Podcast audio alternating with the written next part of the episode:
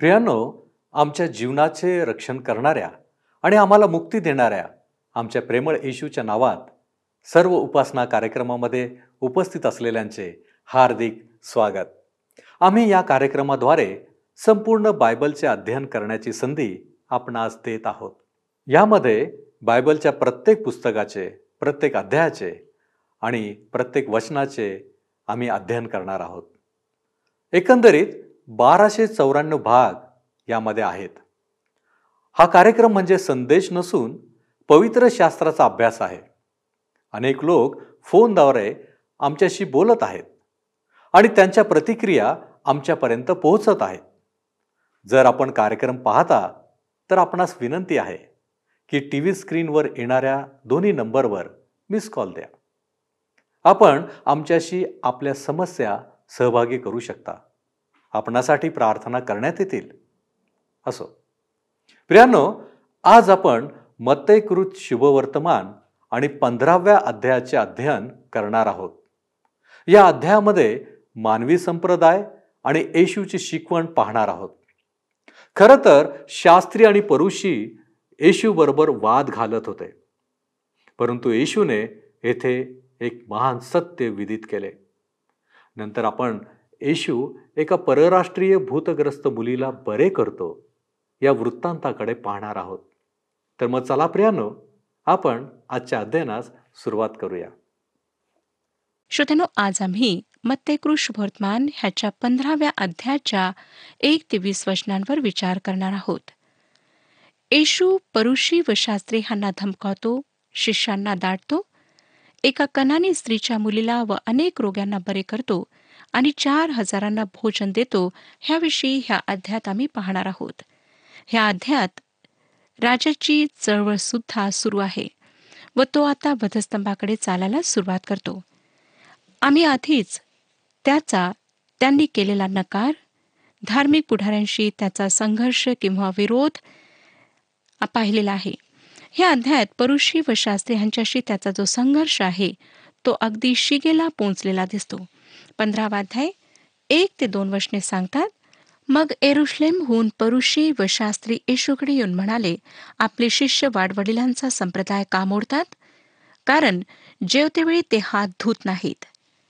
परुषी व शास्त्री एरुश्लेमहून येशूकडे आलेत. मागच्या अध्यात आम्ही पाहिले श्रोत्यानो की येशू व त्याचे शिष्य रानामध्ये होते ज्या ठिकाणी लोक समुदायाला अन्न मिळणे कठीण होते. म्हणून ख्रिस्ताने त्या लोकांना भोजन पुरवले.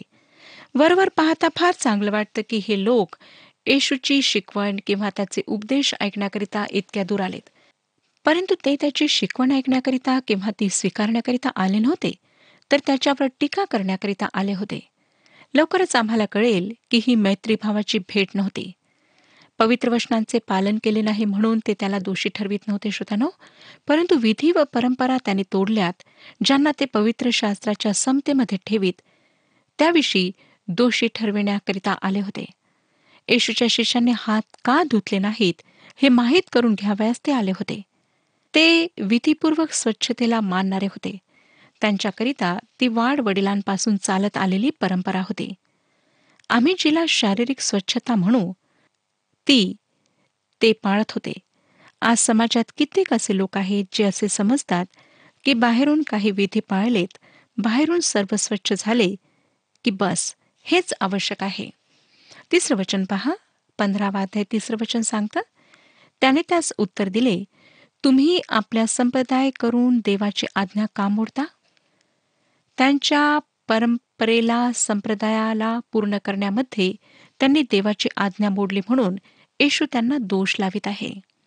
त्यांच्या परंपरेने मानवाला त्याच्या कायद्याचे उल्लंघन करण्याकरिता परवानगी दिली ही फार आश्चर्याची गोष्ट आहे. आणि फार हुशारीने ते हे करीत असत. चार ते सहा वचने कारण देवाने असे म्हटले आहे की तू आपल्या बापाचा व आईचा सन्मान कर.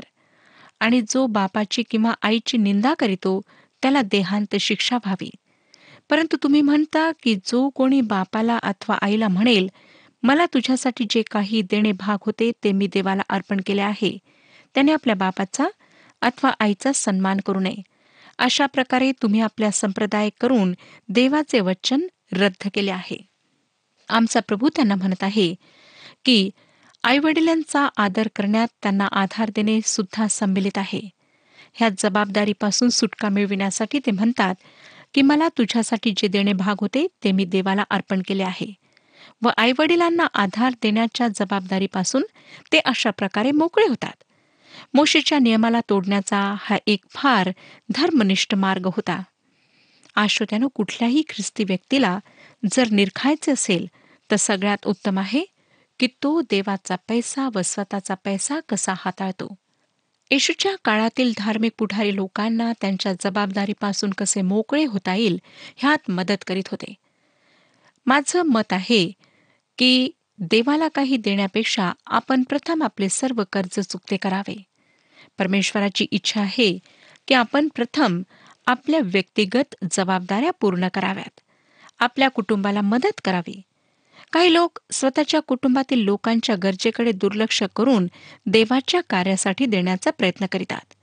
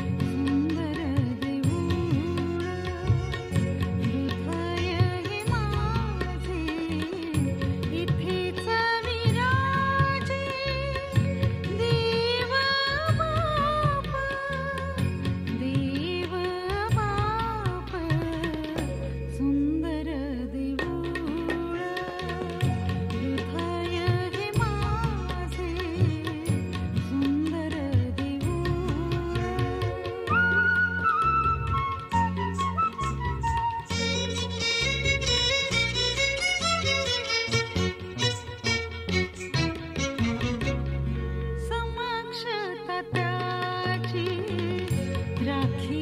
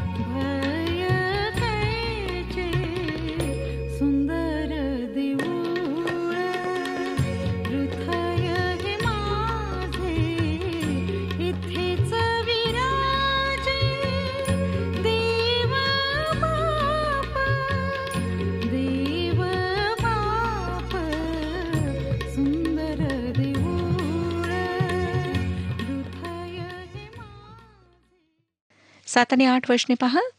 अहो ढोंग्यांनो तुम्हाविषयी यशयाने यथायोग्य संदेश दिला की हे लोक ओठांनी माझा सन्मान करीतात परंतु त्यांचे अंतकरण माझ्यापासून दूर आहे. प्रभूने शास्त्री व पुरुषांना ढोंगी म्हटले. पवित्र वचनातील हा फार कठोर असा शब्द आहे. येशूच्या काळात ह्या शब्दाला तितके वाईट मानत नसत पण आज आमच्या काळात हा शब्द बोचक आहे. धर्माशी त्यांनी जो खेळ चालवला होता त्याविषयी येशूने त्यांना दोष लावला. धार्मिक पुढारी लोकांनी हात धुण्याची विधी पाळलीच पाहिजे ह्याविषयी फार ते तत्पर असत. परंतु अंतकरणाच्या स्थितीकडे जी देवाकरिता फार महत्वाची आहे त्याकडे मात्र ते दुर्लक्ष करीत.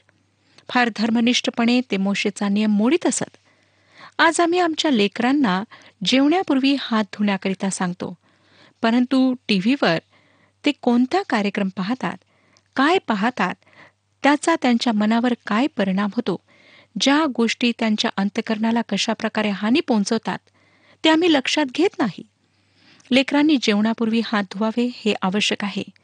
परंतु श्रोत्यानं त्याहीपेक्षा अधिक आवश्यक आहे की त्यांच्या आत जे होत आहे ते. आता प्रभू ह्या विधानावर अधिक बोलतो. पंधरावा अध्याय अकरा वशने तेव्हा त्याने लोक समुदायाला आपल्याकडे बोलावून म्हटले ऐका व समजून घ्या. जे तोंडात जाते ते माणसाला विटाळवित नाही तर जे तोंडातून निघते ते माणसाला विटाळविते. ह्या ठिकाणी जे महान तत्व येशू शिकवित आहे ते हे की नैतिक पावित्र्य नष्ट करणे आत्मिक बाब आहे शारीरिक नाही. बारावं वचन. नंतर शिष्य येऊन त्याला म्हणाले हे वचन ऐकून परुषी नाराज झाले हे आपल्याला कळले काय? प्रभूने पुरुषांना नाराज केले हे पाहून शिष्यांना अचंबा वाटला. आतापर्यंत त्यांच्यात फक्त वाद होत असे. परंतु ह्यावेळी मात्र सीमा गाठण्यात आली होती. प्रभू त्याच्या शिष्यांना पुढे मार्गदर्शन करणे सूचना देणे चालू ठेवतो. तेरावं वचन त्याने उत्तर दिले माझ्या स्वर्गातील पित्याने लाविले नाही असे प्रत्येक रोप उपटले जाईल. ह्या ठिकाणी रोप म्हणजे एक प्रणाली एक पद्धती. प्रभू ख्रिस्त म्हणत आहे की प्रत्येक धार्मिक प्रणाली जी माझ्या पित्याने लावली नाही उपयोगात आणली नाही ती उपटल्या जाईल. अर्थात ती समाप्त होईल. चौदावं वचन. त्यांना असू द्या. ते आंधळ्यांचे आंधळे वाटाडे आहेत आणि आंधळा आंधळ्याला नेऊ लागला तर दोघेही काचेत पडतील. ही खरोखर हास्यास्पद गोष्ट आहे आणि अगदी बोचक आहे. परुषी आत्मिक रूपाने आंधळे पुढारी होते. पंधरावं वचन पेत्र त्याला म्हणाला हा दाखला आम्हा समजावून सांगा. प्रभू त्याच्या शिष्यांशी दृष्टांताद्वारे बोलत आहे परंतु त्यांना त्याचे म्हणणे अजूनही समजलेले नव्हते. सोळा ते अठरा वचने आम्हाला सांगतात तो म्हणाला तुम्ही देखील अज्ञानी आहात काय? जे काही तोंडात जाते ते पोटात उतरते व बाहेर शौच कुपात टाकण्यात येते. हे तुम्हाला समजत नाही काय? जे तोंडातून निघते ते अंतकरणातून येते व माणसाला विटाळविते. श्रोत्यानो हे फार महान तत्व आहे. तोंडातून जे आत जाते त्याद्वारे कोणीही विटाळविला जात नाही. परंतु जे तोंडातून बाहेर निघते त्याद्वारे कोणतीही व्यक्ती विटाळविला जाते. कोणी म्हटले आहे की जे काही अंतकरण रूपी विहिरीत भरले आहे तेच बाटली रूपी मुखातून कधी ना कधी बाहेर पडते. आता तो काय म्हणतो पहा? एकोणीस आणि वीस वचनांमध्ये कारण अंतकरणातूनच दुष्ट कल्पना खून व्यभिचार जारकर्मे चोऱ्या खोट्या साक्षी शिव्या गाळी ही निघतात. ह्या गोष्टी माणसाला विटाळवितात. न धुतलेल्या हातांनी जेवणे हे माणसाला विटाळवित नाही. आजच्या आमच्या समकालीन संस्कृतीमध्ये ह्या गोष्टी आम्हाला आढळतात. आशोतानं आम्ही नवीन नैतिकतेच्या युगात आहोत. आणि ज्या युगाविषयी यशाचे पुस्तक पाच अध्याय आणि विसाव्या वचनामध्ये तो बोलला की ते वाईटाला चांगले व चांगल्याला वाईट म्हणतील त्या युगात आम्ही पोचलो आहोत हे वचन आम्हाला सांगतं की जे वाईटाला बरे व बऱ्याला वाईट म्हणतात जे प्रकाशाला अंधकार व अंधकाराला प्रकाश समजतात गोड ते कडू व कडू ते गोड मानितात त्यास धिक्कार असो. काय आज आमच्यामध्ये नवीन नैतिकता आहे? नाही. त्यात जुन्या गोष्टी आमच्यामध्ये आहेत. दुष्ट विचार खून व्यभिचार जारकर्मे खोट्या साक्षी शिव्यागाळी चोऱ्या. आम्ही खरोखर फार मोठ्या संकटात आहोत. माणसाला नियंत्रित करणे फार आवश्यक आहे. मानव ह्या पृथ्वीवरील सर्वात अधिक दुष्ट प्राणी आहे श्रोत्यानो. आम्ही दुसऱ्या प्राण्यांना पिंजऱ्यात ठेवू शकतो परंतु मानवाला मात्र अगदी मोकळे सोडतो जेणेकरून त्याला जे पाहिजे ते त्याने करावे. व आमच्या प्रभूने मानव काय करेल हे सांगितले व तो म्हणाला की ह्या गोष्टी आम्हाला विटाळवितात. आज सगळ्यात अधिक जोर कोणत्या गोष्टीवर देण्यात येत आहे? तर लैंगिक गोष्टींवर. शाळेंमध्ये विद्यालयांमध्ये महाविद्यालयांमध्ये रेडिओवर टीव्हीवर सगळ्या ठिकाणी ह्याचे शिक्षण देण्यात येत आहे. ह्या गोष्टी आम्हाला विटाळवितात. मला आपण हे नका सांगू की आम्ही सर्व ह्यापासून सुरक्षित आहोत किंवा मुक्त आहोत. कोणीही ह्यापासून सुरक्षित नाही. आमची तरुण लेकरे ह्या सर्वांच्या प्रभावाने आज विटाळविल्या जात आहेत. प्रत्येकाला बोलण्याचे स्वातंत्र्य आहे. जे काही अंतकरणात आहे ते आता बाहेर पडत आहे. आमच्या प्रभूने ह्या ठिकाणी फार जबरदस्त विधान केले. आता आपण पंधरावा अध्याय एकविसावं वचन पाहूया. नंतर येशू तिथून निघून सोर व सिदोन ह्या भागात गेला. आपल्या सेवा काळात पहिल्यांदा प्रभू इस्रायलची भूमी सोडत आहे. हे फार मनोवेधक आहे कारण तो इस्रायलकडे तिचा राजा म्हणून आला. जेव्हा त्याने त्याच्या शिष्यांना पाठवले तेव्हा त्याने त्यांना इस्रायलच्याच गावात जाण्याचा आदेश दिला.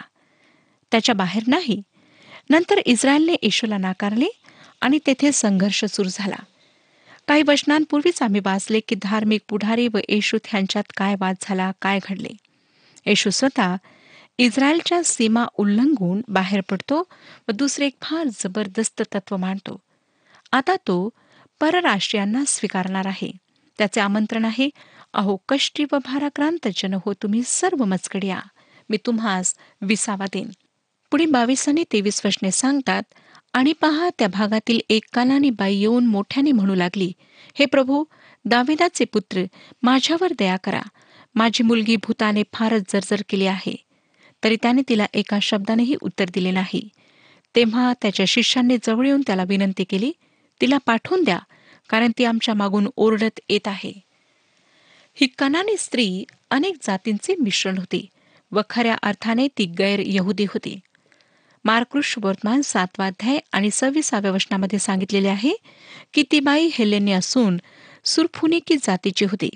तिने त्याला विनंती केली की माझ्या मुलीतून भूत काढा. दाविदाचा पुत्र ह्या नात्याने ईश्वर तिचा काही जोर नव्हता. जेव्हा तिने त्याला अशा प्रकारे संबोधले तेव्हा येशूने काहीच उत्तर दिले नाही. आणि शिष्यांनी म्हटले तिला पाठवून द्या कारण ती आमच्या मागून ओरडत येत आहे. ती त्यांच्यामध्ये बाधा उत्पन्न करीत होती व कदाचित तिच्या त्या ओरडण्यामुळे गोंधळ निर्माण होत होता. आता चोवीसावं वचन. त्याने उत्तर दिले इस्रायलाच्या घराण्यातील हलवलेल्या मेंढरांखेरीज इतर कोणाकडे मला पाठविलेले नाही. हे कठोर विधान वाटते परंतु हे विधान वास्तविकता होते. येशू सर्व भविष्यद्वाण्यांच्या ज्या दाविदाच्या घराण्यात राजाच्या येण्यासंबंधाने आहेत त्या भविष्यद्वाण्यांच्या पूर्तीसाठी स्वतःला सादर करीत होता. ह्या कर्णानी स्त्रीला ही वास्तविकता स्वीकारण्याकरिता तो भाग पाडित होता. येशू यहुद्यांचा राजा म्हणून आला. हा पहिला मुद्दा आहे जो स्पष्ट व्हायला हवा. त्याच्या वधस्तंभावर हे लिहिण्यात आले हा येशू आहे यहुद्यांचा राजा.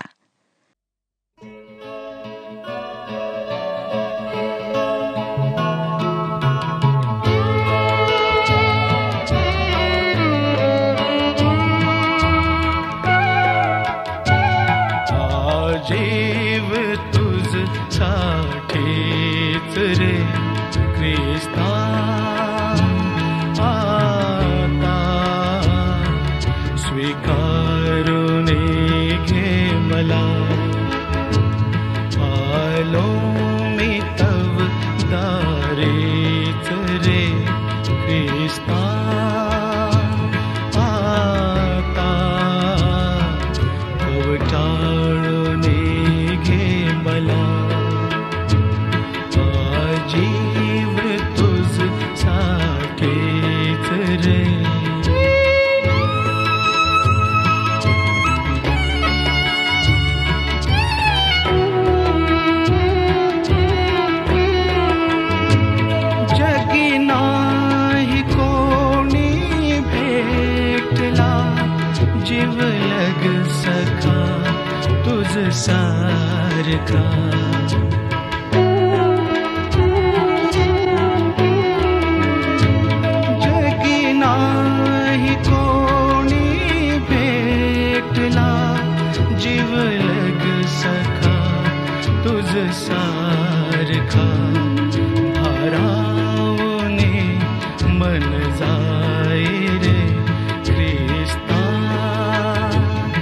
बघता निस्वार्थ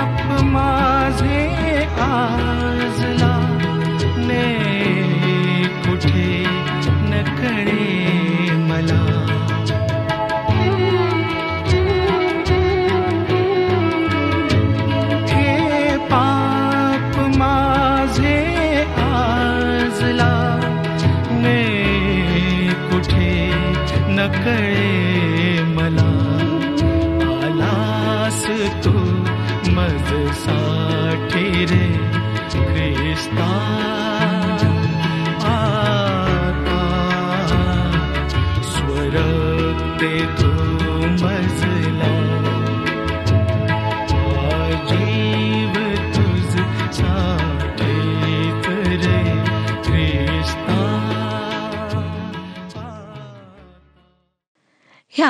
गैर यहुदी स्त्रीचे म्हणणे ऐका.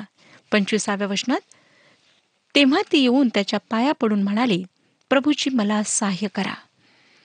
जेव्हा तिने येशूला दाविदाचा पुत्र म्हणून संबोधले तेव्हा तो म्हणाला इस्रायलाच्या घराण्यातील हरवलेल्या मेंढरांखेरीज इतर कोणाकडे मला पाठविलेले नाही. गैरयहुदी होण्याच्या नात्याने येशूवर दाविदाचा पुत्र म्हणून तिचा काहीच जोर नव्हता. काहीही असो ती त्याच्याकडे येते आणि त्याच्या पाया पडते. त्याला प्रभू म्हणते आणि त्याच्याकडून मदतीची याचना करते. आणि आम्हाला दिसतं की त्याला मदत मिळते. सव्वीसावं वचन. त्याने उत्तर दिले मुलांची भाकरी घेऊन ती घरच्या कुत्र्यांना घालणे हे ठीक नव्हे. हे फार जबरदस्त विधान आहे श्रोतानो. आमच्यातील कित्येकांना हे ऐकून राग आला असता व आम्ही म्हटले असते की आपण आमच्याशी अशा प्रकारे बोलू शकत नाही. सत्तावीसावं वचन. परंतु तिने म्हटले खरेच. प्रभूजी तरी घरची कुत्रेही आपल्या धन्याच्या मेजावरून पडलेला चूर खातात? आपल्याला आठवत असेल श्रोत्यानो की प्रभू येशूने एका गरीब पुरुषाविषयी सांगितले जो धनी पुरुषाच्या भोजनाच्या मेजावरून पडणारा चूरचार खात असे. कुत्रे येऊन त्याचे घाव चाटत असत. इस्रायली गैरयहुद्यांसाठी कुत्रा हा शब्द वापरीत असत. ती स्त्री हे सर्व काही सहन करण्याकरिता तयार होती. कारण तिने येशूवर विश्वास ठेवला होता. अठ्ठावीसावं वचन. तेव्हा येशूने तिला उत्तर दिले बाई तुझा विश्वास मोठा. तुझी इच्छा सफळ हो. आणि त्याच घटकेस तिची मुलगी बरी झाली. श्रोत्यानो प्रभू येशूला तिचा विश्वास पाहून खरोखर आश्चर्य वाटले. तो म्हणाला अहो कष्टी व भाराक्रांत जन हो तुम्ही सर्व मजकडे या मी तुम्हास विसावा देईन. आणि हेच त्याने त्या कनानी स्त्रीसाठी केले. जेव्हा ती आपले सर्व ओझे घेऊन त्याच्याजवळ आली तेव्हा प्रभू येशू ख्रिस्ताने तिचे ओझे स्वतःवर घेऊन तिला तिच्या विश्वासाप्रमाणे प्रतिफळ दिले. तिच्या उत्तराने तिचा दृढ विश्वास प्रकट केला व त्यालाच आमच्या प्रभूने प्रतिसाद दिला. आज सुद्धा प्रभू येशू ख्रिस्त आम्हातील प्रत्येकाच्या विश्वासाला पाहत आहे पारखीत आहे आणि त्याची हीच इच्छा आहे की आपला संपूर्ण विश्वास त्याच्यावर असावा. पुष्कदा आम्ही प्रार्थना तर करतो परंतु आमच्या मनामध्ये विश्वास राहत नाही. आम्ही त्याच्याजवळ फक्त मागत राहतो परंतु विश्वासाने मागत नाही. जर आम्ही विश्वासाने मागू विश्वासाने दार ठोठावू आणि विश्वासाने त्याच्याजवळ येऊ तर तो आमच्यासाठी सर्व काही करण्याकरिता तयार आहे. मग आम्ही कोण आहोत? कुठे राहणारे आहोत? शिकलेले आहोत अशिक्षित आहोत किंवा उंच पदावर आहोत किंवा शेती करणारे आहोत मोलमजुरी करणारे आहोत ह्यामुळे काहीच फरक पडत नाही. तो फक्त आमचे अंतकरण पाहतो. आमच्या अंतकरणातील विचारांना जाणतो आणि त्याप्रमाणे तो आमच्या जीवनामध्ये कार्य करतो. मला माहीत नाही श्रोत्यानो की आपला विश्वास कशावर आहे? काय आपण जिवंत परमेश्वरावर विश्वास ठेवणारे लोक आहात? जर नसाल तर आज प्रभू यशू ख्रिस्त आपणाला आमंत्रित करीत आहे. त्याची इच्छा आहे की आपण त्याच्यावर विश्वास ठेवावा आणि जे कार्य त्याने वधस्तंभावर पूर्ण केले त्या कार्यावर विश्वास ठेवावा आणि सार्वकालिक जीवन प्राप्त करून घ्यावे. आमचे सर्व प्रयत्न व्यर्थ आहेत. आम्ही आमच्या प्रयत्नांनी आपल्या पापांपासून मुक्ती प्राप्त करून घेऊ शकत नाही. आमच्या प्रयत्नांमुळे आम्ही परमेश्वरापर्यंत पोहोचू शकत नाही. परंतु प्रभू यशू ख्रिस्ताने आमच्यासाठी मार्ग मोकळा केलेला आहे.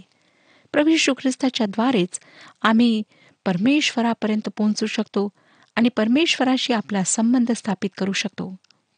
लक्षात घ्या श्रोत्यानो की प्रभू यशू ख्रिस्तच मार्ग सत्य आणि जीवन आहे. त्याच्याद्वारे आम्ही पित्याजवळ जाऊ शकतो. जर आज आपण स्वप्रयत्न करीत आहात. स्वयोजना करीत आहात. आणि आपणाला वाटतं की त्याद्वारेच आपण पापांपासून मुक्ती आणि मोक्ष मिळू शकता. तर ही आपली चुकीची समजूत आहे. कारण मानव पापी आहे. तो परमेश्वरापासून दूर आहे. आणि मानवामध्ये परमेश्वरामध्ये जी एक पापाची भिंत आहे ती फक्त येशू ख्रिस्त दूर करू शकतो. म्हणून आज पश्चतापी अंतकरणाने त्याच्याजवळ या. युहानाचे पहिले पत्र पहिला अध्याय नवं वचन सांगतं जर आपण आपली पापे पदरी घेतली तर तो विश्वसनीय व न्याय आहे म्हणून आपल्या पापांची क्षमा करील व आपल्याला सर्व अनितीपासून शुद्ध करील. आणि पुढे तो दहाव्या वचनामध्ये म्हणतो आपण पाप केले नाही असे जर आपण म्हटले तर आपण त्याला लबाड ठरवितो आणि त्याचे वचन आपल्या ठाई नाही. श्रोत्यानो आज आपली सर्व पापे पदरी घ्या. आणि प्रभू येशू ख्रिस्ताजवळ या. तो आपल्या पापांची क्षमा करण्याकरिता आपणाला सर्व अनितीपासून शुद्ध करण्याकरिता तयार आहे. परंतु जेव्हा आम्ही समजतो की आम्ही फार धर्मी आहोत चांगले आहोत आम्ही पाप केले नाही तर आम्ही स्वतःलाच फसवतो. आणि आम्ही त्याच्याजवळ येण्याकरिता योग्य राहत नाही. म्हणून अवश्य आहे की प्रत्येक व्यक्तीने आपल्या सर्व पापांची कबुली द्यावी. प्रभू येशू ख्रिस्ताजवळ या त्याच्यावर विश्वास ठेवा आणि त्याला आपला व्यक्तिगत तारणारा म्हणून स्वीकारा. परमेश्वर ह्या विषयात आपली मदत करो आणि आपणा सर्वांना आशीर्वाद देऊ. हा कार्यक्रम आपणास आवडला काय? आता आम्हाला एक मिस कॉल करा. आणि आपण पुढील विजेता होऊ शकता.